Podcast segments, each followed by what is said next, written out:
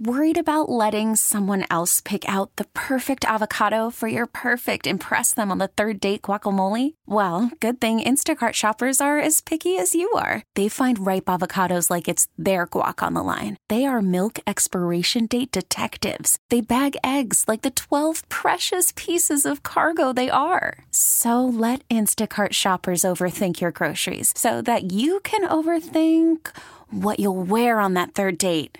Download the Instacart app to get free delivery on your first three orders while supplies last. Minimum $10 per order, additional term supply.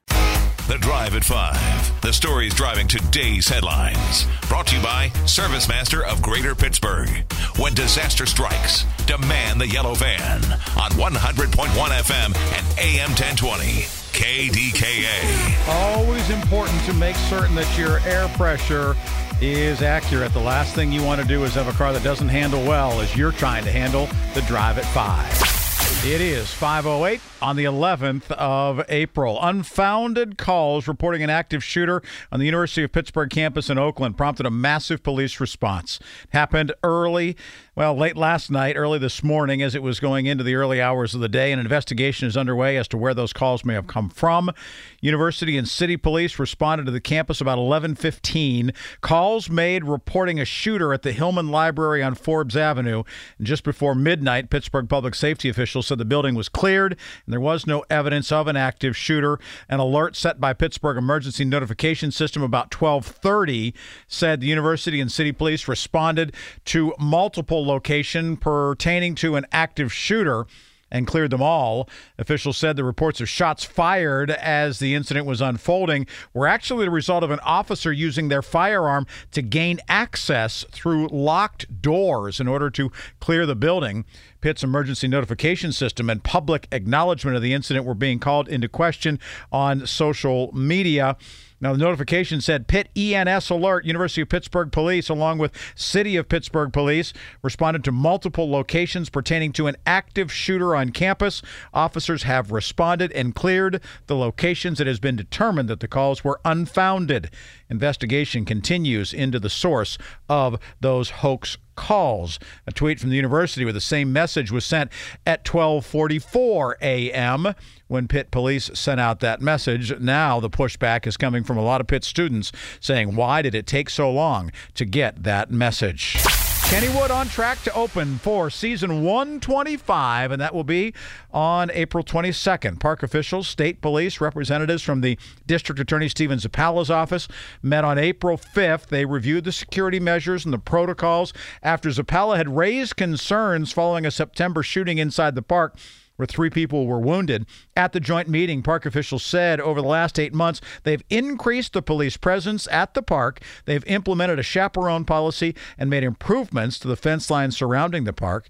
Last month, Zappala said this year's opening for Kennywood could be delayed if park officials did not take measures to ensure that the grounds were safe. He added they would go to court if Kennywood did not take additional action. Officials said Kennywood has added an independent security expert to assist state police in their review of security protocols at the park. A Suicidal gunman legally purchased the high powered rifle that was used to kill five co workers at a Louisville bank less than a week before the shots rang out. Connor Sturgeon, 25, purchased the AR 15 style weapon on April 4th from an authorized seller, according to Louisville Police Chief Jacqueline Gwynn Villarreal. She told reporters, We have also learned that he purchased the weapon used in this tragic incident on April 4th. He purchased the gun legally from one of the local dealerships here in Louisville. Congressman Morgan McGarvey, a Democrat who represents Louisville, revealed that the killer had sent disturbing text messages signaling that he was considering harming himself before Monday's shooting as well. We know he left a note, said the congressman. We know that he texted or called at least one person to let them know that he was suicidal and contemplating harm, but we don't have the tools on the books to deal with someone who is in imminent danger to themselves or to others.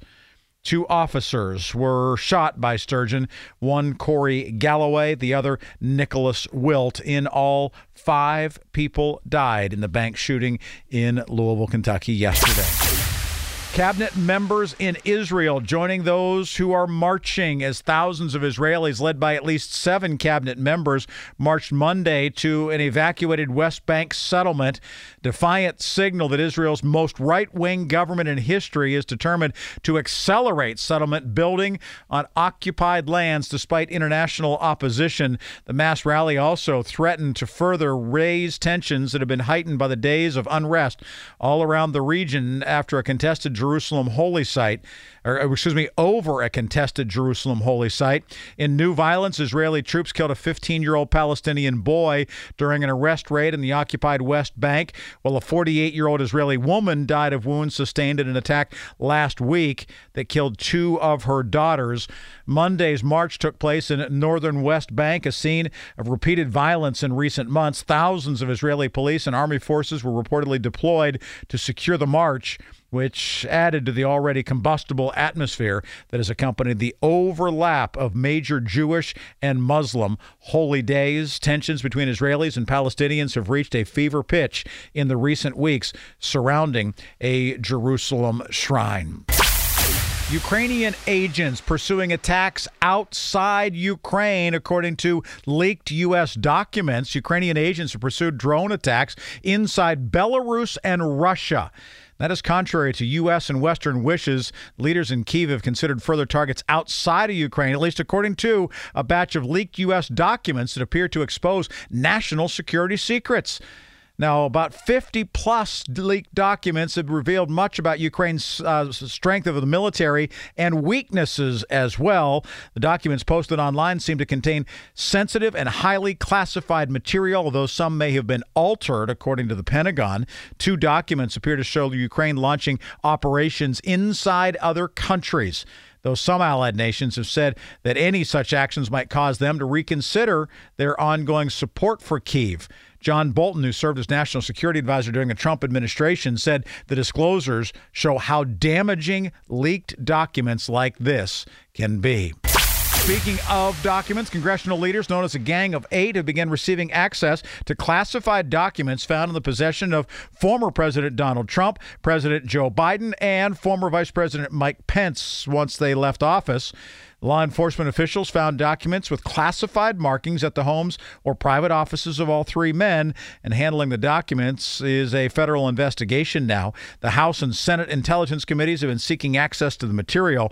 Now, the Justice Department had previously rejected the committee's request to turn over the documents, saying they were part of an active investigation, but lawmakers had expressed frustration at what they described as the DOJ's sparse briefings on the matter. In a statement released after a briefing in February, the Senate Senate Intelligence Committee Chairman Mark Warner, Democrat Virginia, and Vice Chairman Marco Rubio, Republican Florida, said it, quote, left much to be desired. And finally, today is it so long for Tupperware. The legendary food storage brand has hired advisors to help turn around the company after notifying securities regulators that it may have to close. In a release that was dated last week, the Orlando based company announced that it was seeking to improve its capital structure in order to, quote, remediate its doubts regarding its ability to continue as a going concern, end quote. The same day that it issued that notice, after warning it could be headed for default if lenders demand payment for remaining, or excuse me, for maintaining access to the company's main line of credit. By the way, created back in the 1940s by American entrepreneur Earl Tupper. Tupperware enjoyed a brief resurgence of popularity during the pandemic, but Monday the company's share price dipped below $2 following the growing concern announcement. A decade ago, shares were worth about 100 dollars. And that's today's drive at 5. Those are the stories making headlines on the 11th day of April. The Drive at 5. The stories driving today's headlines. Brought to you by ServiceMaster of Greater Pittsburgh. When disaster strikes, demand the yellow van on 100.1 FM and AM 1020. KDKA. Baseball is in full swing. NBA playoffs are heating up, and your NFL team is gearing up for training camp. Listen to the latest on the teams you love here on the Audacy app. The biggest sports radio stations in the country, providing unrivaled local coverage of their teams, all in one place. Exclusive interviews with players, coaches, and team executives, streaming live and always available on demand. Stay in the know with your favorite teams right here on the Audacy app.